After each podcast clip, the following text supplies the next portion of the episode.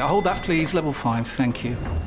Ah, you must be one of our new interns. Yeah, hi, nice to meet you. Hi. Now, the most important thing to know is to Ertzen the Biparcel Rise plug sale. The most important thing is what? Sorry. The single most important thing is to Ertzen the Channelized Bing Bingus of the Biparcel Rise plug sale, and you'll be fine. Uh, yeah, that sounds important.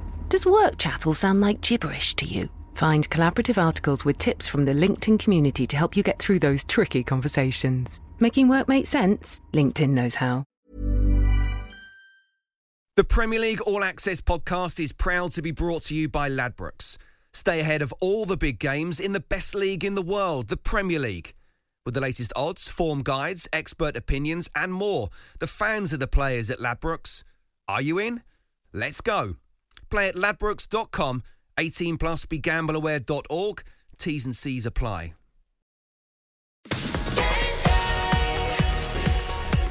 Hello and welcome to the Game Day podcast from Talk Sport with me, Sam Matterface, Talk Sports football correspondent Alex Crook, and the European football expert, the guru, Kevin Hatchard. Coming up, Liverpool leave it late to edge out Spurs in a clash at Anfield, which was an absolute thriller. It was bonkers, to be honest with you. But there was big controversy as well. Manchester City returned to the top of the Premier League with a victory at Fulham. Bournemouth all but safe after thrashing hapless Leeds. Plus, four more midweek fixtures from the Premier League to look forward to. It's all on the Game Day podcast from Talksport. Hello, Crookie. You all right? I'm good. You feel Good. comfortable today? You look- you feel comfortable. You're in in in the Matterface basement. I'm a little bit too close to you. I'm feeling a little bit claustrophobic. That's because we'll- you we'll take get- up quite we'll a lot of room, that. We'll get past that. Kev, you okay? I- I'm I'm heartened by this romantic scene I can see in front of me. Delightful stuff. Uh, yes, I- There's always I'm room for one more, Kev. Not much room, but Well, there it's- Uh, there's always room for It's one a more. lovely invitation. I- I'll take that under advisement. Yes, uh, yes. Thrilled after that Liverpool game. One of the craziest games I've ever commentated on in my life. It was extraordinary. It was brilliant, and we'll get to it in just a second. Um, but um, you were at Old Trafford, weren't you, yesterday uh, for uh, for a protest? You obviously went just to protest. I, I take it. Uh, well, I went to cover the protest for your show. I felt as chief football correspondent I should be there, and I've got to say I thought they were really well organised. I was talking to a policeman before the fans arrived, and he said we're actually liaising with the fans. They want to get down the Munich tunnel to the director's box, and we're going to facilitate that. I thought that was quite a refreshing approach, really, because there's obviously been a lot at government level about the right to protest, but it was it was peaceful, but they got their point across, and I agree with them. You know, Sir Jim Ratcliffe is supposed to be a Manchester United fan. If you watch this podcast, Sir Jim, and you are truly a Manchester United fan, then you will know that coming into the football club and allowing Joel and Avram Glazer to retain some of their shares is not a very good idea, and makes you actually not really a Manchester United fan. Interesting, isn't it? Because that's the, really the main sort of thrust of the protest, right? It's it's full sale only. It's making sure the Glazers are out of the club. Manchester United fans see this as a process to get rid of the Glazers. That wasn't the plan when the Glazers put the club up for sale and had this full review, though. No, well, uh, I think both of us have uh, always been quite sceptical during the process as to whether they intend to sell any of their shares because um, it has been suggested to me that it could just be a massive fishing expedition, find out how much the football club is worth now. But like if you're maybe thinking about selling your house, then you hold on to it in a few years down the line, you hope it goes up in price again. I think the Sir Jim Ratcliffe bid would be appealing to the Glazers because it kind of ticks both boxes. That There's six siblings. Joel and Avram want to stay in situ. The other four siblings don't. And I think if Sir Jim Ratcliffe comes in, he's basically going to buy out those four. So let's see what happens. We should know a lot more this week, but the United fans were pretty clear. Uh, they want full sale only. I think they would rather the Qataris at this stage. So Jim Ratcliffe becomes four Glazers. Yeah, pretty much. It's a good way of looking at it. Okay, uh, let's get to the best of the weekend's uh, action, starting off at Anfield.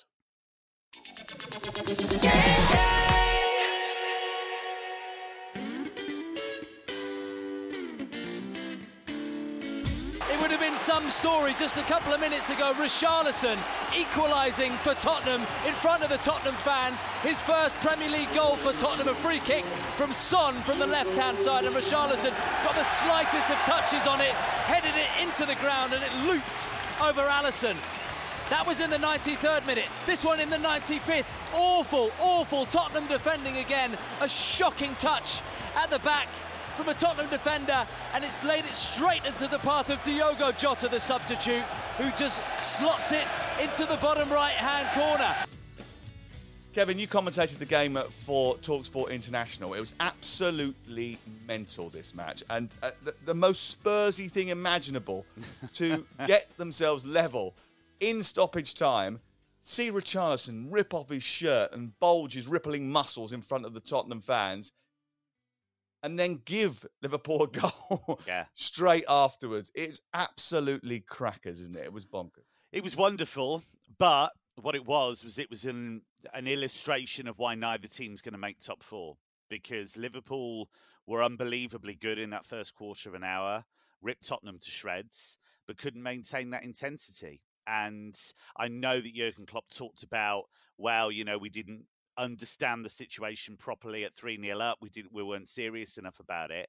But actually I wonder if it's a physical thing as well, because that opening quarter an hour was all about intensity, all about getting in Tottenham's faces, and they just couldn't maintain that. So I think that's why Liverpool have struggled, gave away cheap goals. And then you look at Tottenham, how oh, just a week after going 5 0 down in 21 minutes at Newcastle, how can you be that abject in the first quarter of an hour? You know what Anfield's like, you know what Liverpool are like, and it was borderline a dereliction of duty. But to give them credit, they did manage to dig in and find a way back into the game. But Harry Kane looked absolutely bemused by the whole thing, and his interview afterwards, I thought, was very telling. Just seems completely baffled by why they keep making such atrocious starts. Well, because the, the, ultimately the truth is is that the players aren't of the requisite quality to challenge for for top honours, are they? I mean that, that that's the truth of the matter. I mean, the thing is, is when you are Ryan Mason, you're trying desperately to make your mark. Okay, so you're trying to sort of reset the PR narrative. I don't know if you saw his program notes the other night.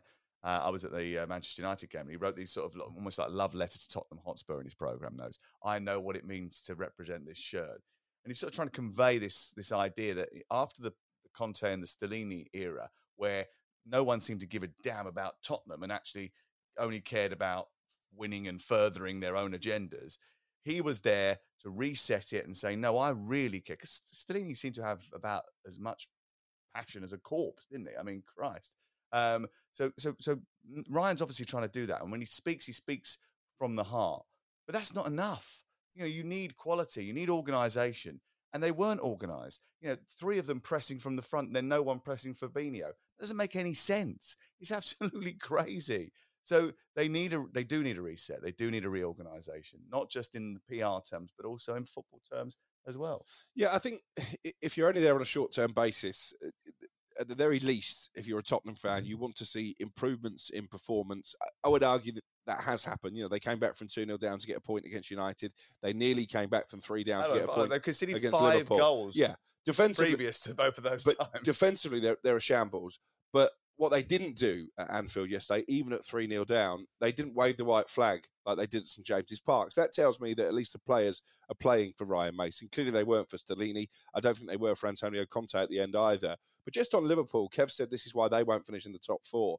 I've looked at Liverpool's fixtures because I'm a little bit of a nervous Manchester He's United panicking. fan. He's panicking. Well, they've got five very winnable games, Kev. That would see them on 71 points, I think, come the end of the season if they win all five. And I think there's every chance they can do that. So United probably still need another seven points just to make sure they keep keep Liverpool at arm's length. I think United will do that. I think Liverpool have given themselves a chance. They have, but I think it is an illustration of why things haven't quite been right. Liverpool are capable of blowing any team away. We know that. We saw that with Manchester United the other week. Any excuse to mention Yeah, we that. don't talk about that. We don't, But- no need to bring that up, Kev. But uh, every need. Um, but I, I do think that lack of intensity, that lack of consistency across the 90 minutes we've seen time and time again. And so, you know, I think it's about building towards next season. Just on the Tottenham side of things, I do want to talk about Romero because I, I'm just not convinced at all. Like, co- we constantly hear how good a defender he is, but this hard man tribute act is just a joke. Like, he's always getting booked. the foul for the penalty was Exactly. awful. He's That been, is not a world class Cup. He's been sent off twice and booked about twelve times. Yeah, that that is not a world class defender. Uh, he- He's won the World Cup. You can't take that away from him. He had a decent track record in Serie A, no question about that. There is a really good defender in there, but until he reins in these ridiculous instincts, he's not going to be an elite player. And I know people will say, well, he already is. He's won the World Cup. But if he wants to be top, top level, he has to behave effectively. And he seems incapable of doing that. We were watching Match of the Day last night, and we were, p- picking out certain things about Tottenham and we were rewinding it, looking at the defence. You were. I was trying to stay awake. Yeah, you were. You were. You, you were struggling, weren't you, last I night? was, yeah. and then there was a, a chance where Tottenham have an opportunity, and Romero is, is is diving in at the far post. And I just looked at Crook and went, "But why is he there? Yeah. The one that hit the why, post. Why is he Yeah. the fur- Yeah, why is he the furthest one forward?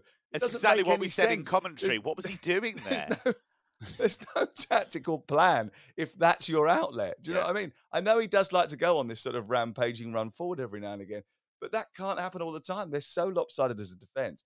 That obviously he's going to cause you problems. They're not organised enough for him to do that. I'm sorry, that's not not the case. Uh, Jurgen Klopp's got a real issue with Paul Tierney. He admitted uh, afterwards that he's not his biggest fan. This is what he said. I have to mention because you don't speak about it. So Paul Tierney gave us in a game in a season where it would have been was quite important. He didn't give Harry Kane a red card, and I love Harry Kane. What a player today again! My God, he's pretty much unplayable. That day didn't get a red card, but he found but Robbo got a red card. So this game we drew two two. You might remember it. And it was not the first time. There's so many things. It's just little ones, and it, I don't. It's, it's just not.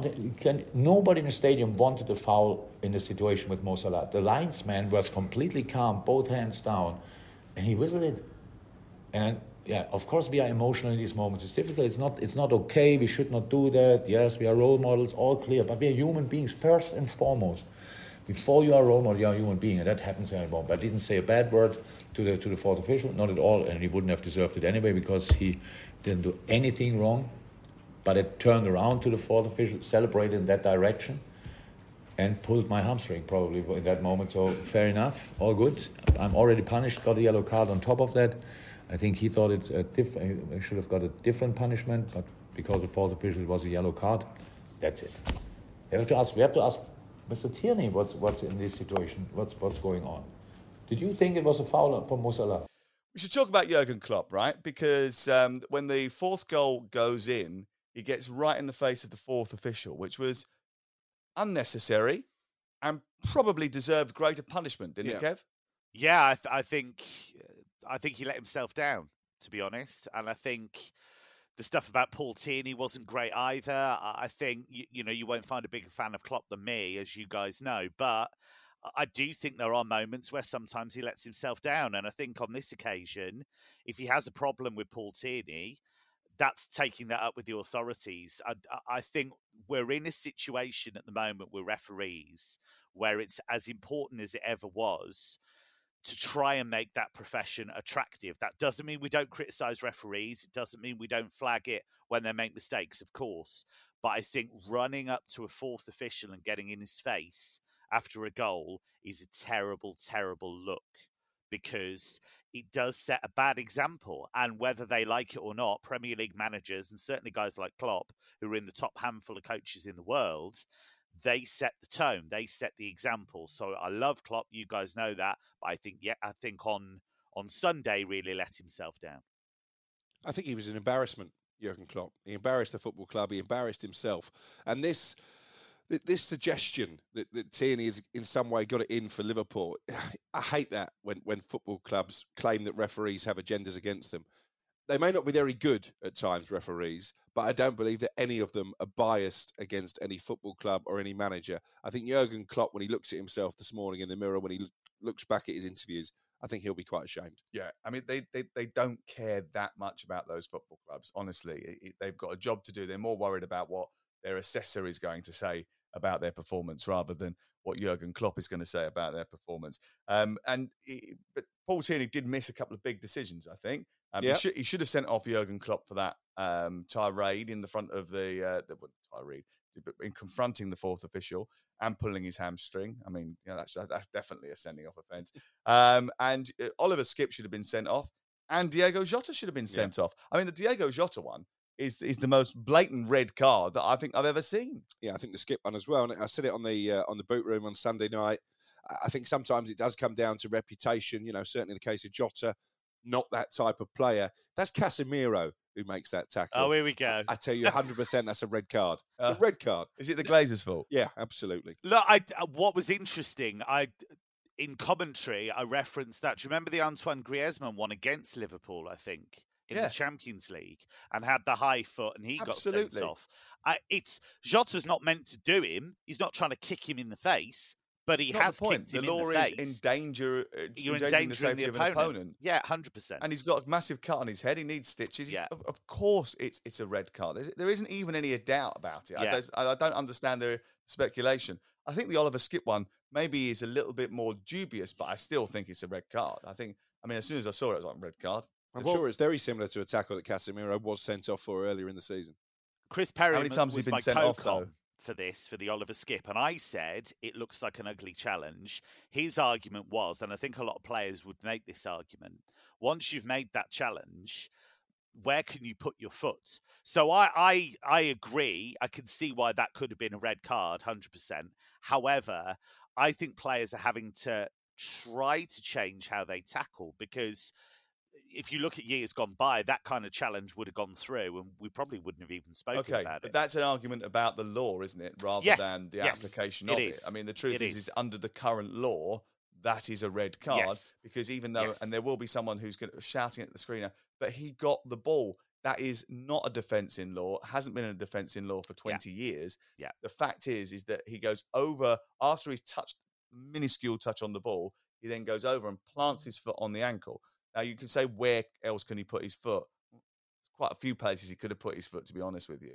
Well, I was going to say, I think we also both felt that the uh, the challenge on Richarlison was a penalty. So actually, that's four major decisions. So the Konate one, right? Okay, when he grabs him round the waist and he pulls him down Yeah. at the end of the game, I think that's a penalty. And also, if Richarlison doesn't score in the last minute before uh, Spurs give the game away, uh, Darwin Nunez has tried to inflict some randomly mental challenge on him as well. So when they t- the two of them go for the ball from the free kick, Darwin Nunez instead of trying to head the ball, goes with his feet, sort of karate style, yeah, and almost takes off Richarlison's head. So even if Richarlison doesn't make contact with the ball and it doesn't go in, that's going to be a penalty. yeah. Well, he panicked, didn't he? Because I, I think he realised Richarlison got in behind him, and he's panicking and desperately trying to get back there. But it's quite an unorthodox way of trying to clear the ball. Nearly cleared his head instead. Yes, it was a very strange sort of end to the game. Anyway, look, I think Paul Tierney's performance wasn't brilliant, wasn't the worst thing in the world, but I think there's a lot of decisions there that probably should have been dealt with. And, and actually, Liverpool were lucky not to lose um, Diogo Jota for at least the game. Um, Lucas Moura, um, look, I think many Spurs fans thought that the red card against Everton was the last time they'd ever actually see him. But that wonderful pass for Diogo Jota certainly will live long in his legacy. Still got it. I, I think he'd prefer his legacy to be that night in Amsterdam. It's to- a long time ago now. Um, now I feel sorry for him. Listen, I mean, he knows he's not going to be part of the future. We, we did the story on Talk Sport a week or so ago that he'll be leaving at the end of the season. Uh, I think with that in mind, it's a little bit strange that he's still being used. Really, once you've decided you're moving on from a particular player, you, you probably don't want to use him in such a high pressure game. And maybe his head's a bit frazzled, maybe his confidence is a bit low. It was an inexplicable decision, and ultimately, it's cost Tottenham the game. Um, Harry Kane level now with Wayne Rooney on 208 Premier League goals, uh, but not that that really means much to him this morning as he wakes up and thinks, oh, we've thrown away another three points. Um, let's move on to uh, Fulham against Manchester City. Manchester City back on top of the table. There's only been three nights uh, in the last 170 that Manchester City have occupied that place, but they're back on top now and ahead of Arsenal against Chelsea, which is coming up live on Talksport on Tuesday night. They've laid their marker down. They weren't terrific in this game, but I suppose being back on top of the table sends a message to the rest of the league now, doesn't it? They're taking control, Kev. Yeah, they are. And I think what this game showed, and you're right, they weren't at their best. And I thought Fulham, it's quite interesting. Marco Silva was quite angry, wasn't he, about the idea that his players were on the beach and that they were kind of cruising towards mm. the end of the season. Well, I think they've really He clearly doesn't like the beach.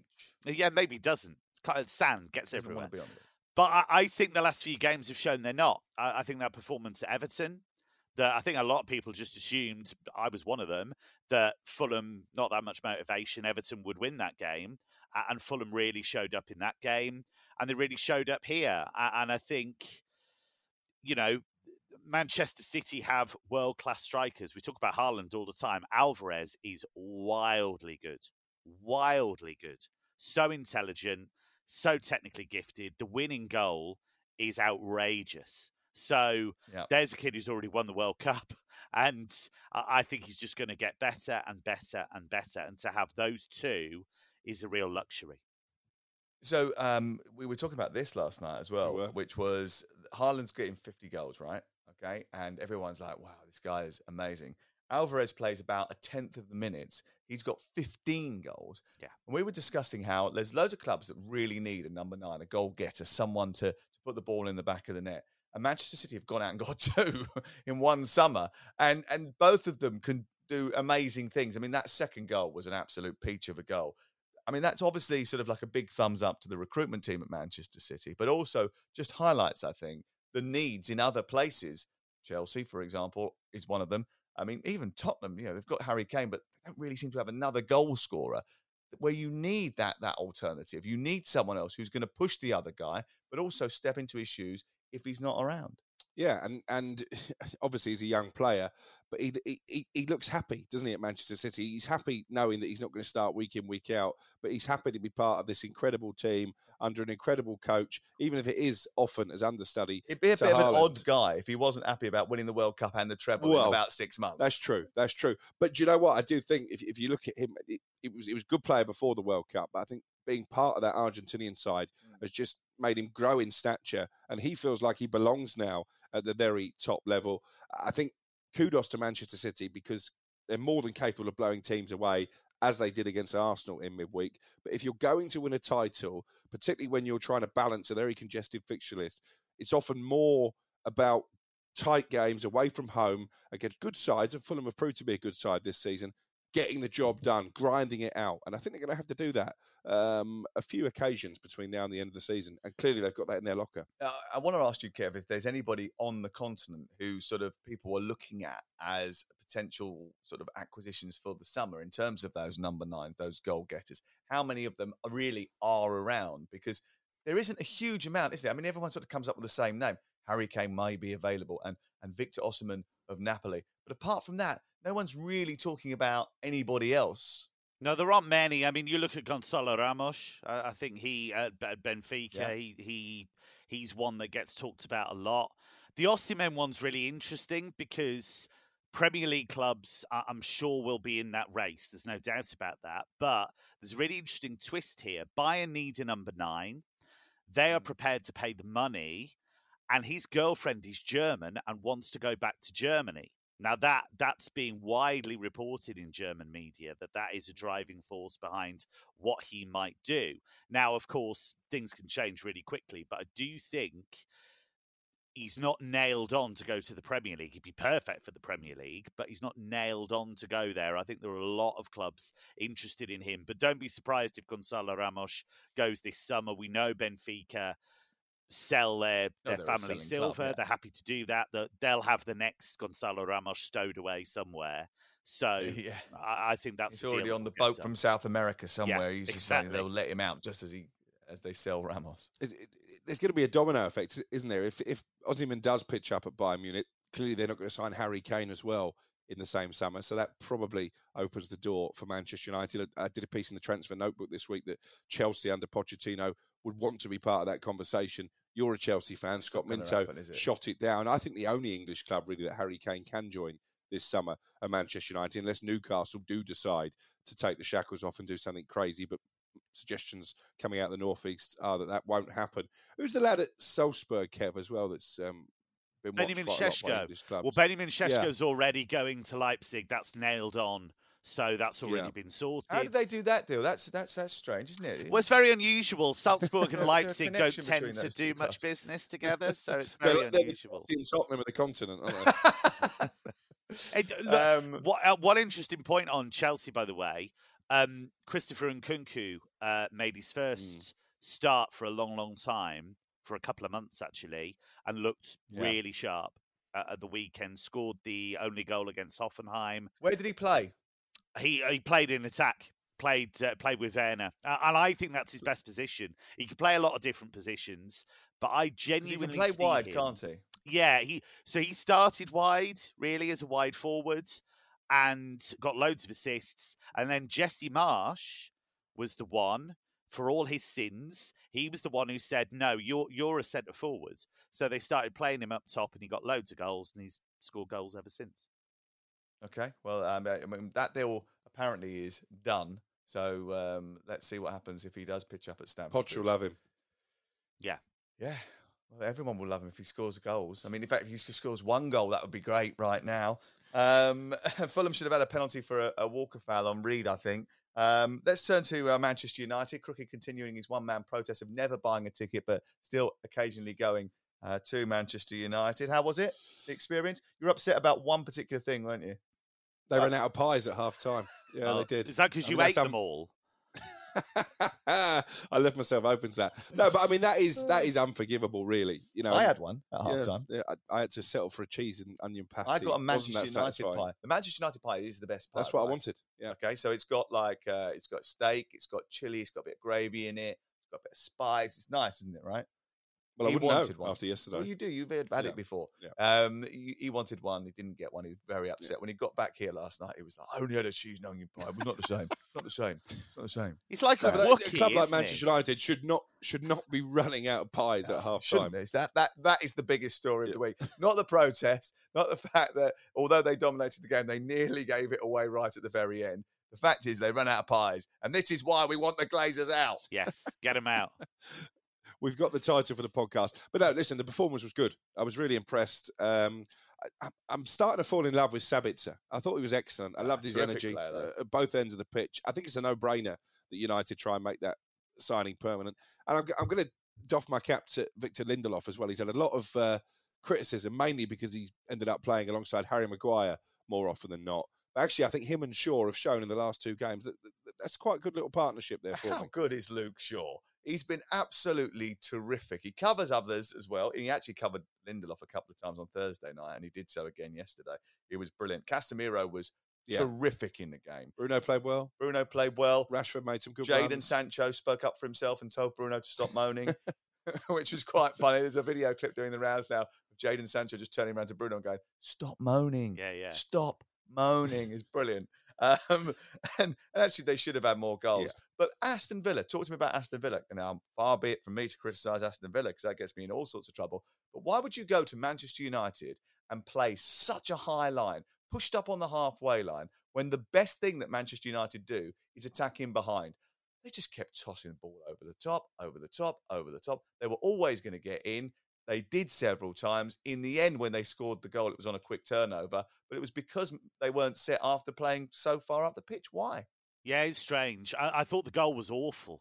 Actually, I thought there were so many mistakes in the goal. I, I, th- I think the goalkeeper didn't do well enough. I think they didn't respond quickly enough to the rebound. I thought it was a horrible goal to concede.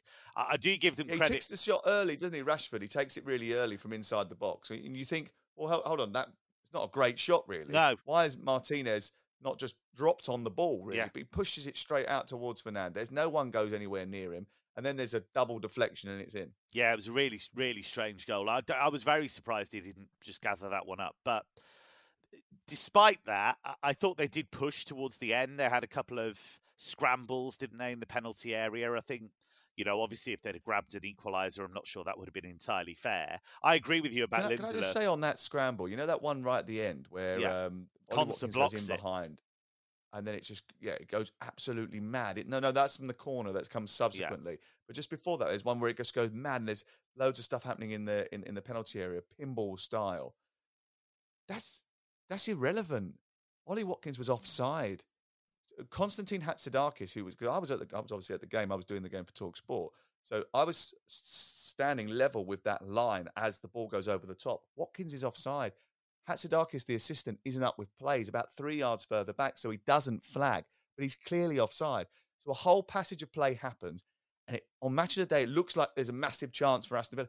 It's all irrelevant because it would have been straight back away as soon as that finishes, the flag goes up. Yeah. So it, all that's gone. That wasn't really a chance, and I think Manchester United knew it, which is why Mm. initially they were like, "What's going on here?" And it play went on for far too long after that, when it was clear that there was an offside in the build up to it. Eventually, it was given, and and obviously everything changed as a result of that. But yeah, that the, the one with Konsa straight afterwards was a was a, a a sort of odd situation where the ball was basically going in and, and he ends up t- turning it away. It was crazy.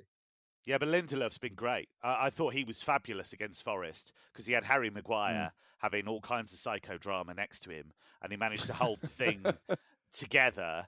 Um, and I thought he played really, really well. And so I, think that's something to build on. Zabitser's an interesting one because I think with him, what we're seeing is a very intelligent, very well-rounded footballer because when he started, he was either a winger or an attacking midfielder. Julian Nagelsmann looked at him when he got to Leipzig and went, I think you can be a bit more than this. I think you can play deeper sometimes. I think you can put your foot in. He's embraced that. Um, I know he looks a bit like a musketeer, but he does have that oomph about him. Oh, we said pirate, didn't we, last night? Yeah, Oh, Musketeer's Pirate, a good okay. one, Yeah, though. Musketeer's better. No, I think Musketeer. I think you're right. All for one and one for all. Exactly. Exactly. He's That's definitely the- got the that Ten about him. Hag way. The Ten Hag way. But I, I think there's no place for him at Bayern. Konrad Laimer's coming in. They've got Goretzka. Yes. Uh, they've got Kimmich. There's no place for him at Bayern in the long term. They're So insisting. how much, Kev? How much? I, I, I don't think that much. I don't think that. I'd- I, I mean, I would We worked out about 18 million, something Yeah, like that last a- night. around that. I, I would say around which that. is, Maybe which is if you're. Manchester United, and you're trying to build a squad. That's the kind of player you want there, and that's good value. He's pretty consistent as well, and he was captain at Leipzig. And, and I think there's an experienced guy there, played a fair bit of European football, understands the demands, knows he's not going to play every game. Uh, and as I say, you know, you look at Bayern. Bayern are being insistent, weirdly, that Gravenberg is not for sale. That they see him Yeah. as a player in the long term. How? You've got Goretzka and you've got Kimmich. You've got Laimer coming and he's in. hardly played this season. Where right? is he going to play? So that's a curious one. But if he is going to stay, there's absolutely no place for Zabitzer in that squad. So let me ask you a question. Um, are you tempted by the draw-on pencil moustache? Not overly. Uh, you're obviously tempted by the ponytail. You're, you're trying to go for that. Absolutely, That kind of look. But- absolutely. but yeah, because I think it looks like Scott McTominay will, will move on in the summer. I'm told Newcastle have a really big interest in him. Is Sabitzer an upgrade on McTominay? I like McTominay, but I think Sabitzer is probably a better player. Should we start saying it the way Kev says it? Could you just say it for us again? Zabitzer. Zabitzer. So it's. Z and it's an R ah. rather than a hard A. Zabitzer. Which, when I was doing the Bayern Munich game recently, the two legs of the Manchester City game, I sort of spoke to Kev beforehand, and and and Jan Sommer Yeah, Jan and Sommer. Leroy Yeah. Sané, and I got through that. I was fine. But Did you? I, yeah, I haven't done the Zabitzer yet. Maybe that's that's the next Zabitzer. stage. That's going to get me in a whole heap of Twitter trouble. that, Yeah, you that. absolutely. Yeah. He's a Zabitzer. Okay, let's look at the uh, battle to remain in the Premier League. Uh, Bournemouth have all but secured a place in the top flight next season. It's not looking as good for Leeds. And Nottingham Forest, what? They did all right. Yeah,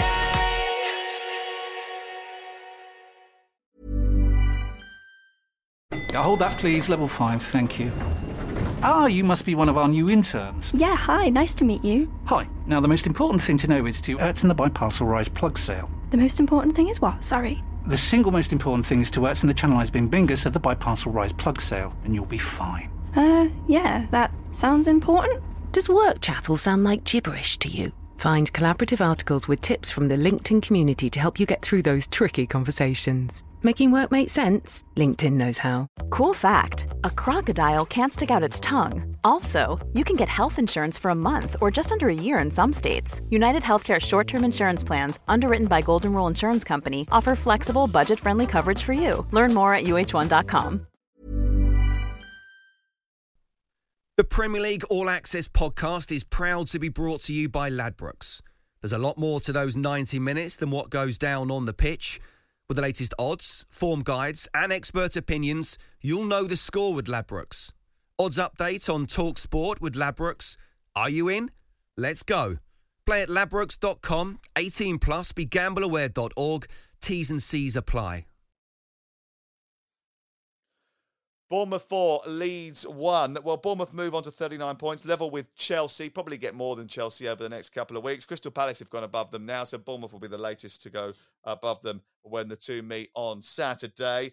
Incredible job done by Gary O'Neill. Um, look, you've been down there a lot. You've worked there a lot. We know Gary very well from our time in Portsmouth. We know Richard Hughes, the sporting director there, very well. I think they've had two very good transfer windows, but Gary's done brilliantly with his in-game coaching, right? Yeah, absolutely. I spoke to um, Joe Rothwell after their win at Southampton on Thursday, and I put it to him. You know, should Gary O'Neill be a contender for manager of the season, which is a, a drum that I've been banging for a while? And he agreed. And I said, "What's his best attribute?" And he said, "Tactically." You know, he sets us up, he gives us a game plan. And what he's very good at, and I've mentioned this before, is that he can read the way a game is going to go before he even kicks off. So the players know exactly what to expect from each individual opponent. Take the Southampton game, for example. He knew that Ruben Sellés is far from a coaching genius. So he knew the six foot seven inch striker wouldn't feature to try and exploit Bournemouth and their defensive frailties. He knew that Southampton would try and play through them, and he set up Bournemouth to counter that. They got the 1 0 win, could have won by more. Clearly, he saw the Leeds deficiencies as well. But I just think he's such a calm There's plenty head. of them. Well, there is, but he's such a calm head, and he's just got the players really believing in him. And as you mentioned, I think supplemented particularly by the, what they did in January. I'm a big fan of Dango Ouattara. I know Kev is as well. I think he's going to be a real player. gem for Bournemouth. The goalkeeper Neto, who I didn't know too much about when they signed him in the He's summer. very experienced. Well, he's become a cap- the, the captain. Yeah. Um, and he's a real leader. So yeah, I think it's just about been the perfect project for Bournemouth, which is amazing considering that they started the season with one owner. They weren't necessarily convinced the takeover would would go through in time for the window. It did. They started with Scott Parker slagging off his own players to come together and get that kind of unity. I think Gary O'Neill deserves a huge lot of and, praise. and the great thing is, is that Bill Foley, when he takes over the football club, the guy who's in charge of the Las Vegas ice hockey team, he comes in, he buys the club, he turns around to everybody, he says, "Don't worry, we're not going to go down," and everyone goes, "Oh, don't say that, don't say." but he was right. And do you know what he also he was right. Do you know what he also said? And I met him before the takeover had actually been uh, formally ratified. And I said, "What are you going to do on the football side?" And um, the, the, the top guys there, Richard Hughes and Neil Blake, the chief executive, were in the meeting. And he said, "I'm not going to get involved in the football side. I don't know anything about football. I'm leaving it to these guys." That's what you need. I bet Chelsea fans wish Todd Boehly Yeah. took the same approach. By the way, Yeah, but it's about targeted Oh. signings, isn't it? Ouattara's a great example. He was a risk. I knew he was fun because I'd seen him play for Lorient, I'd seen him get goals, seen him get assists, but you never quite know if they're going to hit the ground he'd only just broken through, right? Yeah, this was his breakout season at Lorient, and there's just no fear about him at all.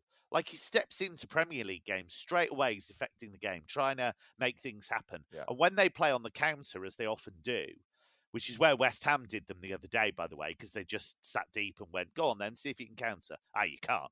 So, uh, but he's brilliant on the counter. He's absolutely brilliant. Gary O'Neill, who I, I've worked with, I like very much. Um, I, I still don't think it's best practice in terms of giving uh, the guy the the keys to the whole thing, but it's worked, and I'm pleased for him. I'm pleased for them. But in general, when clubs do that, I'm not a massive fan of it. But I'm glad it's worked for him and him and them. Yeah, uh, I agree with that. Um, I, on the flip side of that, in terms of people making wrong decisions, Leeds Whoa, United, whoa, whoa. who make a lot of wrong decisions. I mean, I mean, we've had so many phone calls to the the, the, the show yesterday, the Sunday session after um, the defeat, and I mean, the Leeds fans are just at a loss. They don't know what to do. I mean, you saw the Twitter exchange with Andrea Andrea Radrizzani talking to Yeah. some fan, basically saying that he he's lost. I don't understand why Leeds fans are putting up with this, and then used a swear word. Um, so he's at a loss. He's completely done. He he- he says he he's on the floor. He, he doesn't know what to do next. Um, a lot of reports that Gracia could be sacked. Victor Orta and Angus Kinnear were in the dugout long after the full time whistle, having serious conversations. But I mean, would you trust? Would you trust Victor Orta to make another decision on a manager? No. I mean, you wouldn't, would you? I mean, I mean, first of all, how has Javi Gracia got the job? The last job that he had was in the Qatari Stars League. Okay, now I know that he did all right with with Watford, but come on, you know, this is the Premier League, lads. You know, you've got to have a more of a plan in place, and they didn't have a plan in place when they sacked Jesse Marsch because they didn't they didn't go looking for Javi Gracia. Trust me. Um, but talking to Leeds fans now, they would have just rather have gone down with Marcelo Bielsa in charge because they they would have had they would have had more fun, would have enjoyed watching the games, and actually thought they had a plan. And they may even had what's called a midfield because Marc Roca and Weston McKennie certainly aren't that. No, they didn't have a know what, midfield under Bielsa. It's not against the And- top and do you know- clubs anyway. And do you know what? This is part of the problem that, that I've got with Leeds fans, and I've said it on air. I've been hammered for it. Let it go. You know, you, you, you're. It's like you've come out of a marriage and you're still in love with the ex-wife. Bielsa's gone. Bielsa would have taken them down last season. I'm convinced about that. Right. I don't understand why he's he's But still. they, they, they, they'd probably rather that than this complete drama of like constantly changing managers and well, they should have kept Jesse to get down. Marsch. Yes, they should have, they they should have held their nerve and They- kept Jesse They Marsch. definitely should have done that because they recruited for Jesse Marsch. And then binned him Otherwise, four days after have- the window shut. Exactly. Ridiculous. So, so, so, so why on earth would you do that, right? So don't re- either don't recruit for the guy, change the guy Yeah. before the transfer window and recruit for the new guy, or once you've recruited for him, at least keep him and give him the opportunity to work with the players that he asked for. It's muddled thinking. You know, the recruitment, as you say, has, has not been great. I actually spoke to another Premier League club who linked with Weston McKennie um, in the summer, and they said, We're not going to touch him. We don't think he's good enough. Uh, maybe Leeds should have heeded that advice as well. But you look at Javi Gracia. I mean, you, you, you mentioned earlier about Stellini looking like he just come out of the morgue. Oh, well, I he- texted you after the interview you Oh. played out yesterday, didn't I? I said, "What the hell is that?" It, it wouldn't You give know. me any faith if I was a Leeds fan. He, he whispered his way Oh, through it's that about as inspirational as a jellyfish. Yeah, it's, it's it's a mess. And you look at their run of fixtures.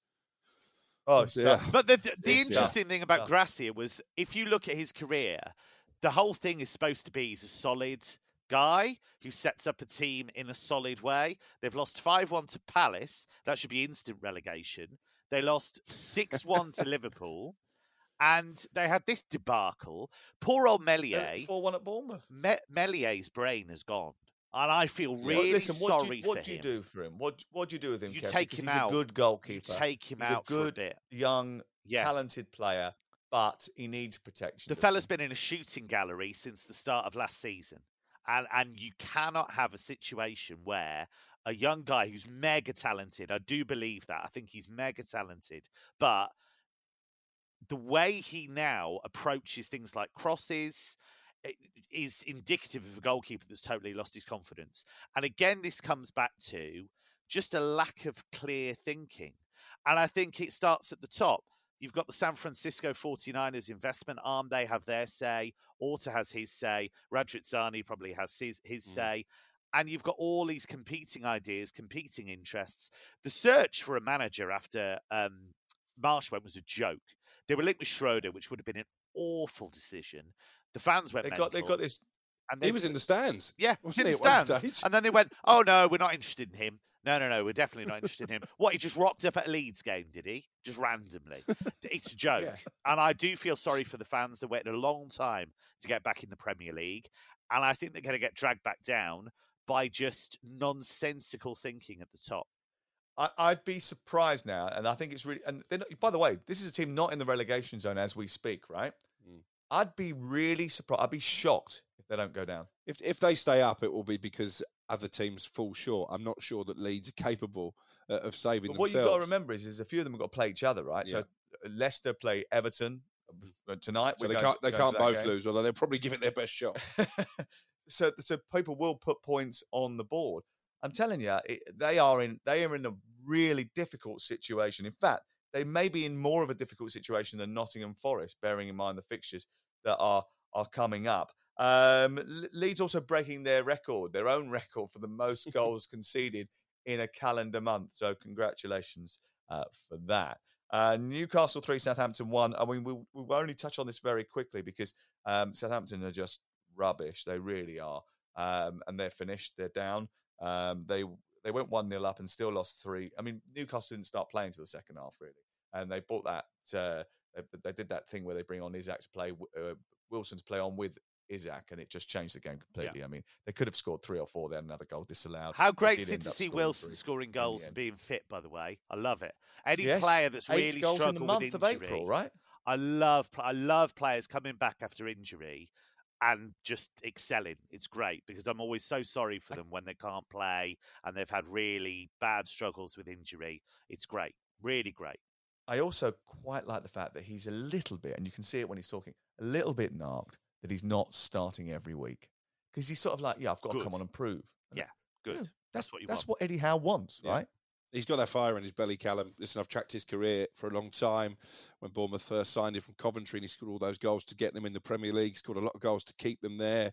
Obviously, people have, have questioned the injury record, but I think his his goals per minute record for Newcastle must be right up there. I think he's a real talent, and he, he's just old school. He just sniffs out chances. He's a constant nuisance for defenders because he's always on the move, and he just knows where the back of the net is. Yeah, we were uh, rewinding and replaying his goals last night, and we were saying, you know, he, he sniffs out the chances. He senses when there's going to be an opportunity, and he just gets in there at the right time.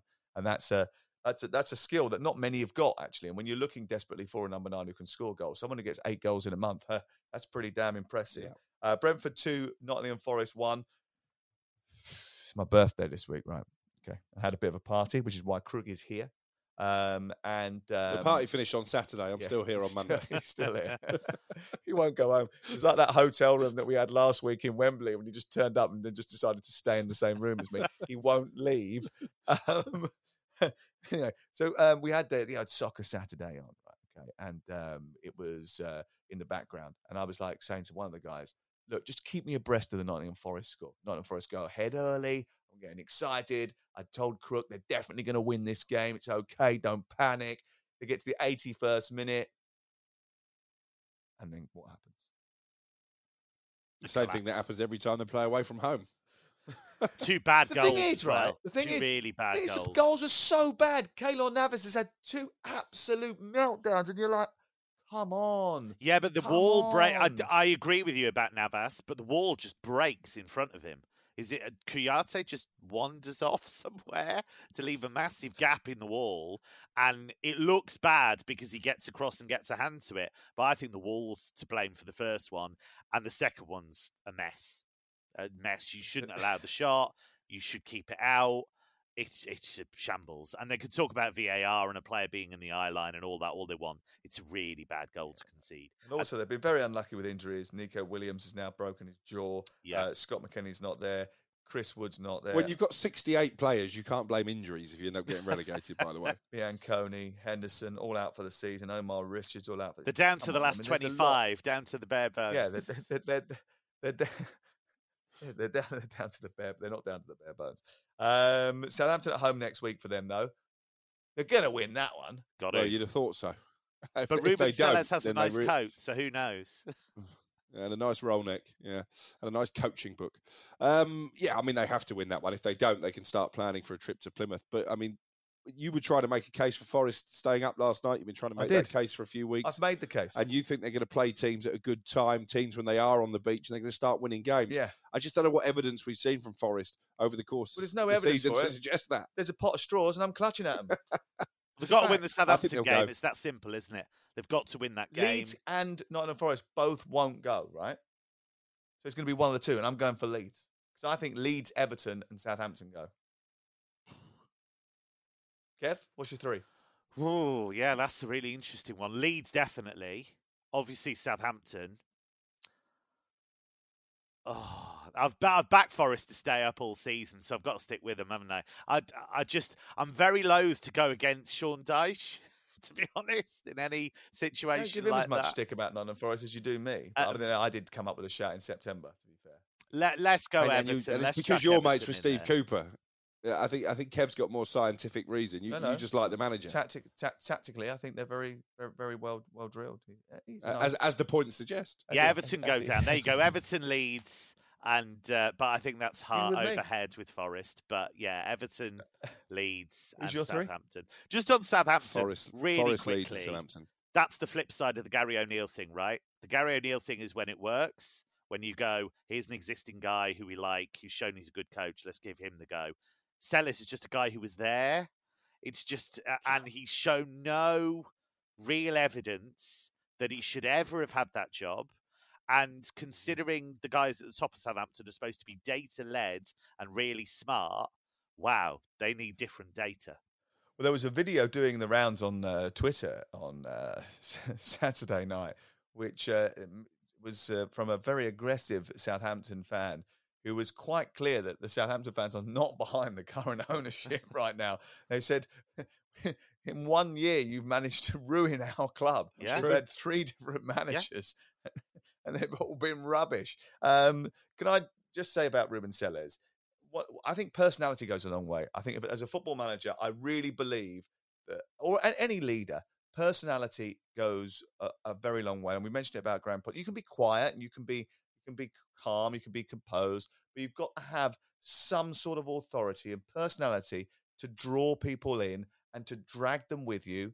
And I just don't think he's got. I don't think he's got that. I mean, I've spoken to him a few times. I think he looks. He looks a little bit like a. And maybe I'm wrong here, and, and I'm and I'm just I'm I'm honestly just looking at the book cover without going into detail. But I think maybe he's a geek who's great on a laptop, brilliant at analyzing games, really interested in football, and got himself a job doing that sort of thing and has worked his way through that way and doesn't really have that sort of that connection with people that I think you need if you're going to be a manager. But he hasn't been and a maybe head I'm wrong there, but that's the way it It's comes. insane. I know he's he's been an been. analyst. He's been an assistant. If he'd gone away and worked at Rio Ave as like a manager, and he'd worked at you know Liefering or whatever, and he'd done some managerial stuff, okay, you could just about about understand that. But he was just a dude who was there, and it, it- that is Mm. is really an insult to fans. Quite frankly, I Yeah. think some of the decisions Lads, clubs it's the are making- Premier League. yeah, it's an insult to fans. And I think Hasenhüttl, for all his faults, and he does have faults, we know that. He can be abrasive, he can lose the plot with players sometimes. We know all that. And that's stuff he's probably got to work on in the long term. But there's no way, if he was still the manager, they'd be in this position. No way. No, I agree. They would they wouldn't be cut adrift. It was interesting. I had an epiphany when I woke up on Monday morning. I remember when they were relegated in 2005. Rupert Lowe, who wasn't a particularly popular owner, but he took quite an unprecedented step. He invited us in the media 24 hours after relegation. We were summoned to St Mary's to the boardroom, and he basically sung for his supper. He tried to explain how Southampton had allowed themselves to be relegated and what they would do to repair it. Now, again, if Rasmus Ankerson has anything about him, because this is on him. He's the one who's made the key decisions. He's had two shocking transfer windows, which, as Kev said, when you're data driven, doesn't say much for the data. He's made poor decisions in terms of recruiting managers. When the inevitable happens and Southampton go down, he needs to face the media. He needs to answer and tell these fans how he has managed in a year to undo all the good work from the past decade. 11 years Southampton have been in the Premier League. Nigel Adkins was there actually on Thursday night trying to rabble rouse the supporters. And I wonder what he's made of all this as the man who took Saints back into the Premier League. Pochettino, Koeman, uh, even whispering Claude Puel built on that legacy. And that legacy has been destroyed in the space of a year by shambolic decision makings from the top. Talking of uninspiring characters, Claude Puel. I'll tell you what, they give their right arm for Claude Puel now, Southampton Oh, fans. Dear. Oh, Southampton, Nottingham Forest. What a massive game that is going to be uh, next week. Okay, let's take a quick look at the rest of uh, Saturday, starting with the game at the Amex Stadium. Brighton 6, Wolverhampton Wanderers nil. Five changes to the starting 11 for Brighton, and it results in a 6 0 victory. The quality of the goals was incredible.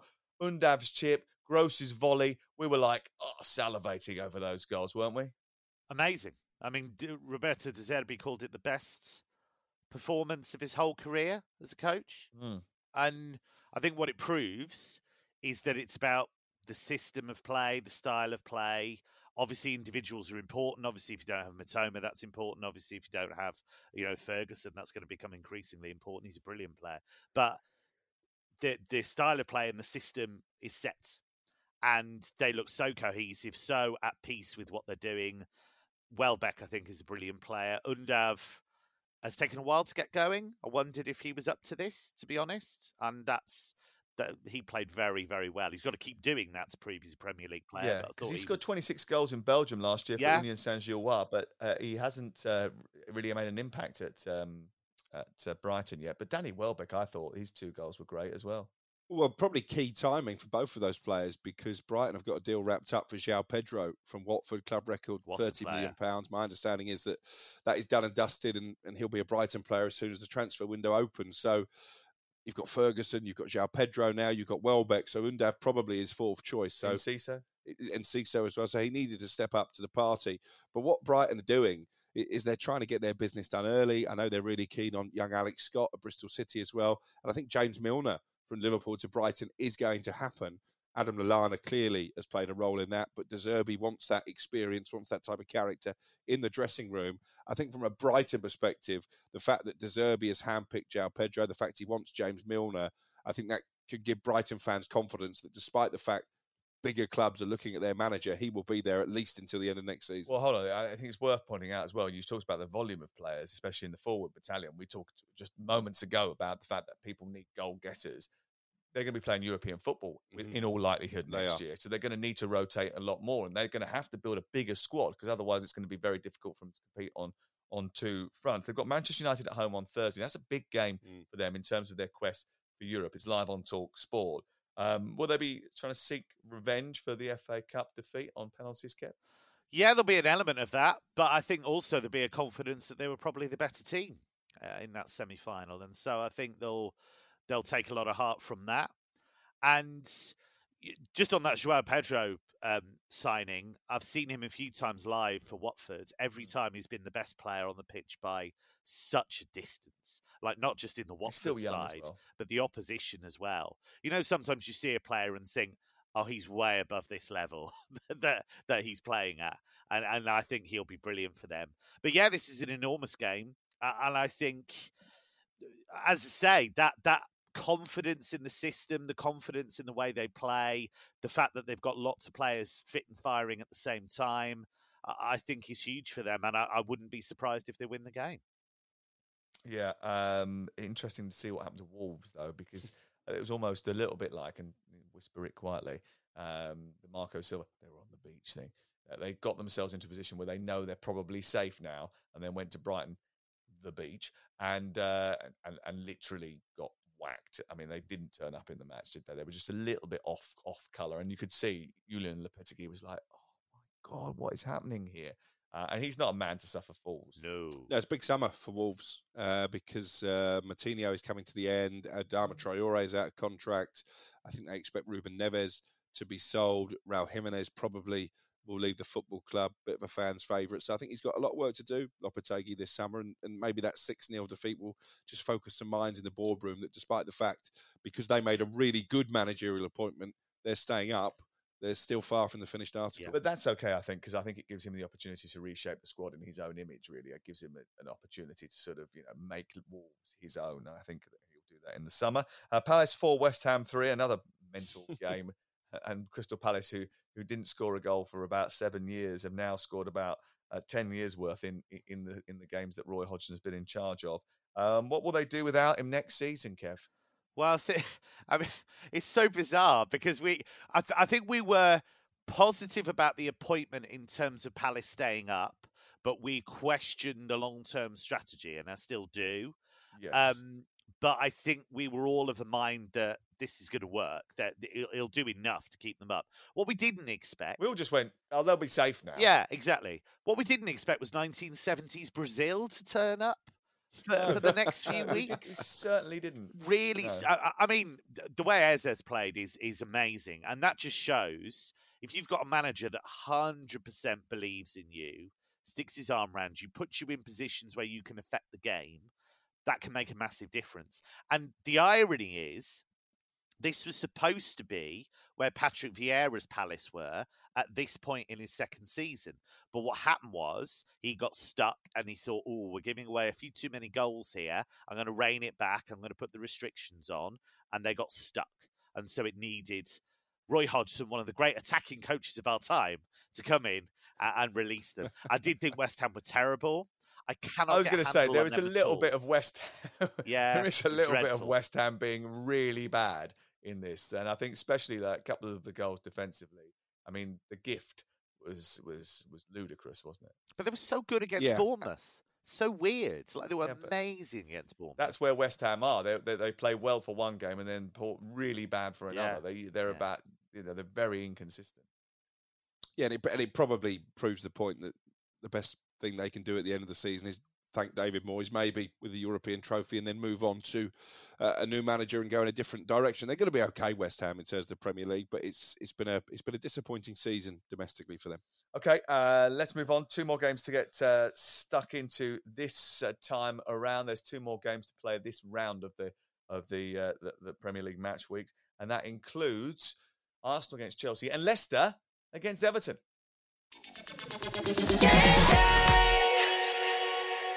Huge game at the um, bottom of the table, and this is tonight live on Talk Sport. And a win lifts either out of the drop zone, a draw, and they both stay there. Um, Vardy changed the game last time he played when he came off the bench against Leeds United. Does he start because Iheanacho is not fit? Yeah, probably. Although I think when he started a couple of games before that, it was clear that age caught up with him. But it's, it's 15 starts without a goal. Yeah, so it, it's a difficult one in terms of picking a winner. And I, I think this is going to have a massive bearing on the relegation fight. I, I think Leicester at home can be expected to get the job done. I thought they played well enough at Leeds actually to win that game. Um, they've had that bounce since Dean Smith came in, and I mentioned on last week's podcast. What worries me about Everton is they are conceding lots and lots of goals, and that isn't usually the Sean Dyche way.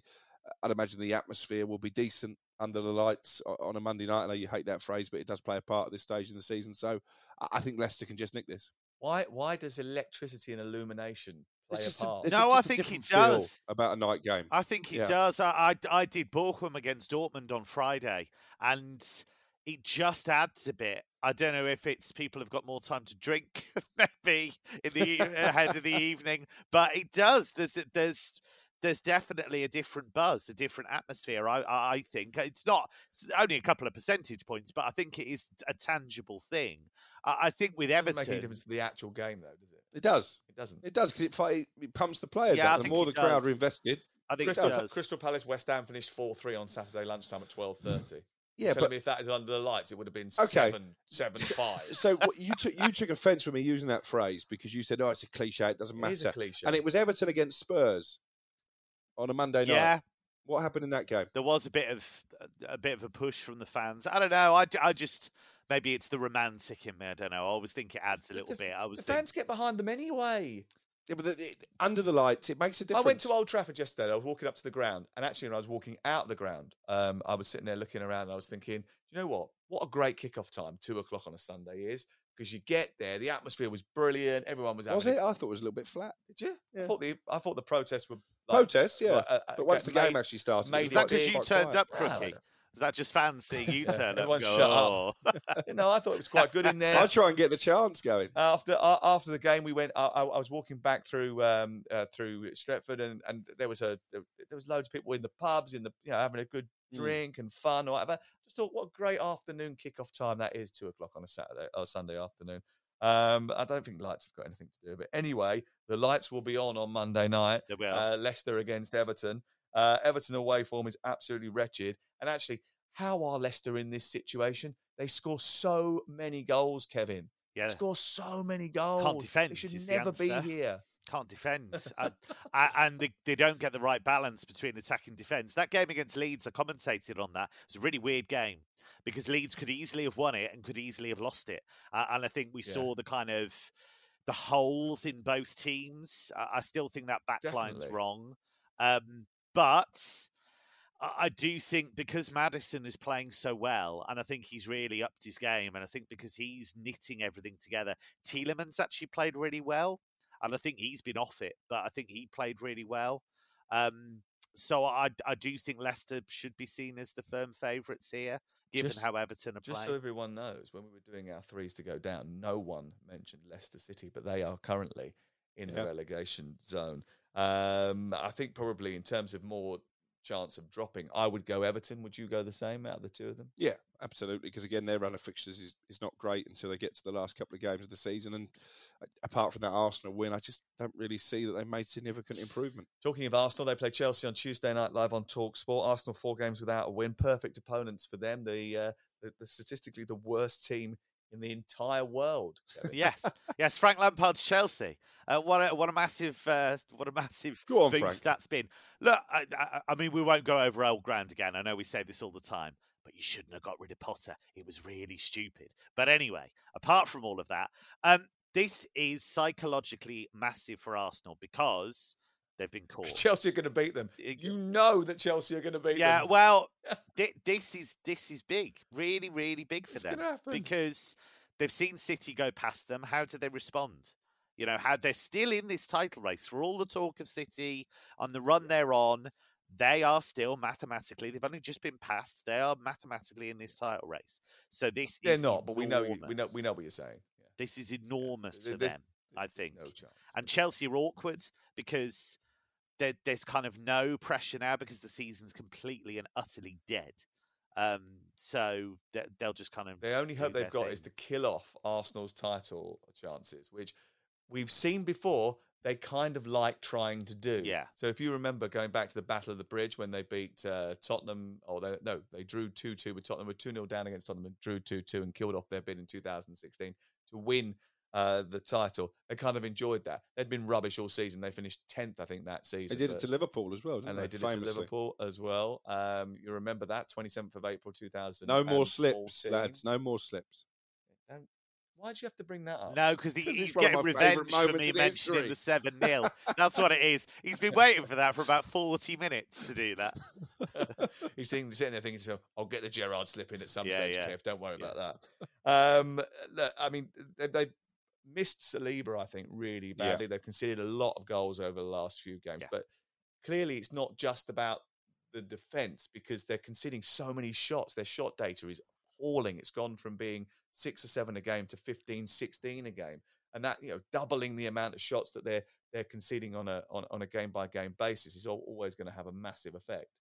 Yeah, and uh, I think that the, the mental fatigue of trying to win a title for the first time in two decades has taken its toll as well. Where that fearlessness of youth was once to Arsenal's advantage, I think now they maybe could have done with a little bit more experience in their ranks. But take nothing away fr- from Arsenal; they've had a fantastic season. You, you talk about none of us predicted Leicester would struggle at the start of the season. None of us predicted that Arsenal would be Manchester City's nearest challengers. No. I'm not sure any of us actually put Arsenal in the top four, to be honest. I so they've had a good season.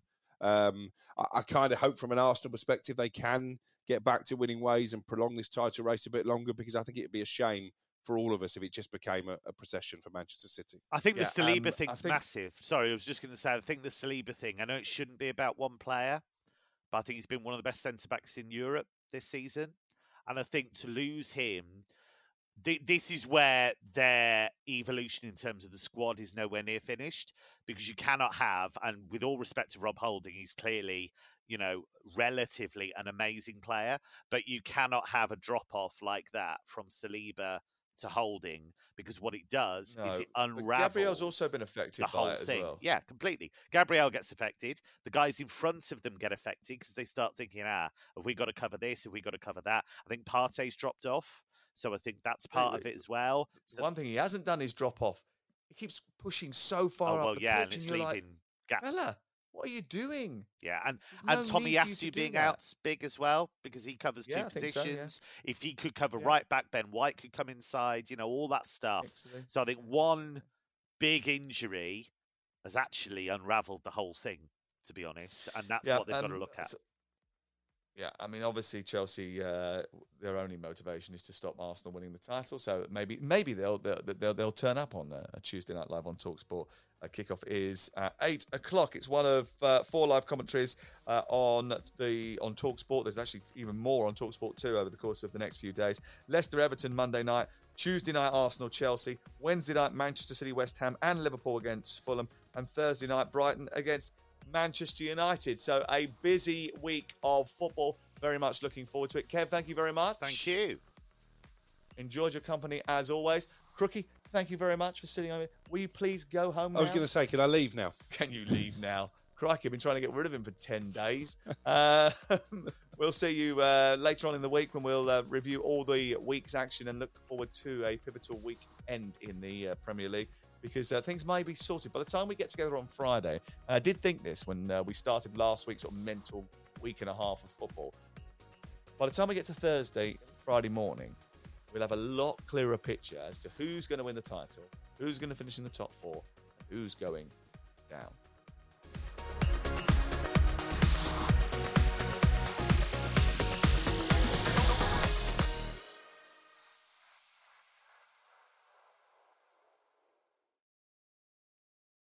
The Premier League All Access podcast is proud to be brought to you by Ladbrokes. The latest odds, we set them. Form guides, we've got them. Expert opinions, we share them. The best fans in the world deserve the best. Be match day ready before the whistle blows with Ladbrokes. Odds update on Talk Sport with Ladbrokes. Are you in? Let's go. Play at ladbrokes.com. 18 plus. BeGambleAware.org. T's and C's apply. Tired of ads barging into your favorite news podcasts? Good news. Ad-free listening is available on Amazon Music for all the music plus top podcasts included with your Prime membership. Stay up to date on everything newsworthy by downloading the Amazon Music app for free or go to amazon.com slash news ad free. That's amazon.com slash news ad free to catch up on the latest episodes without the ads.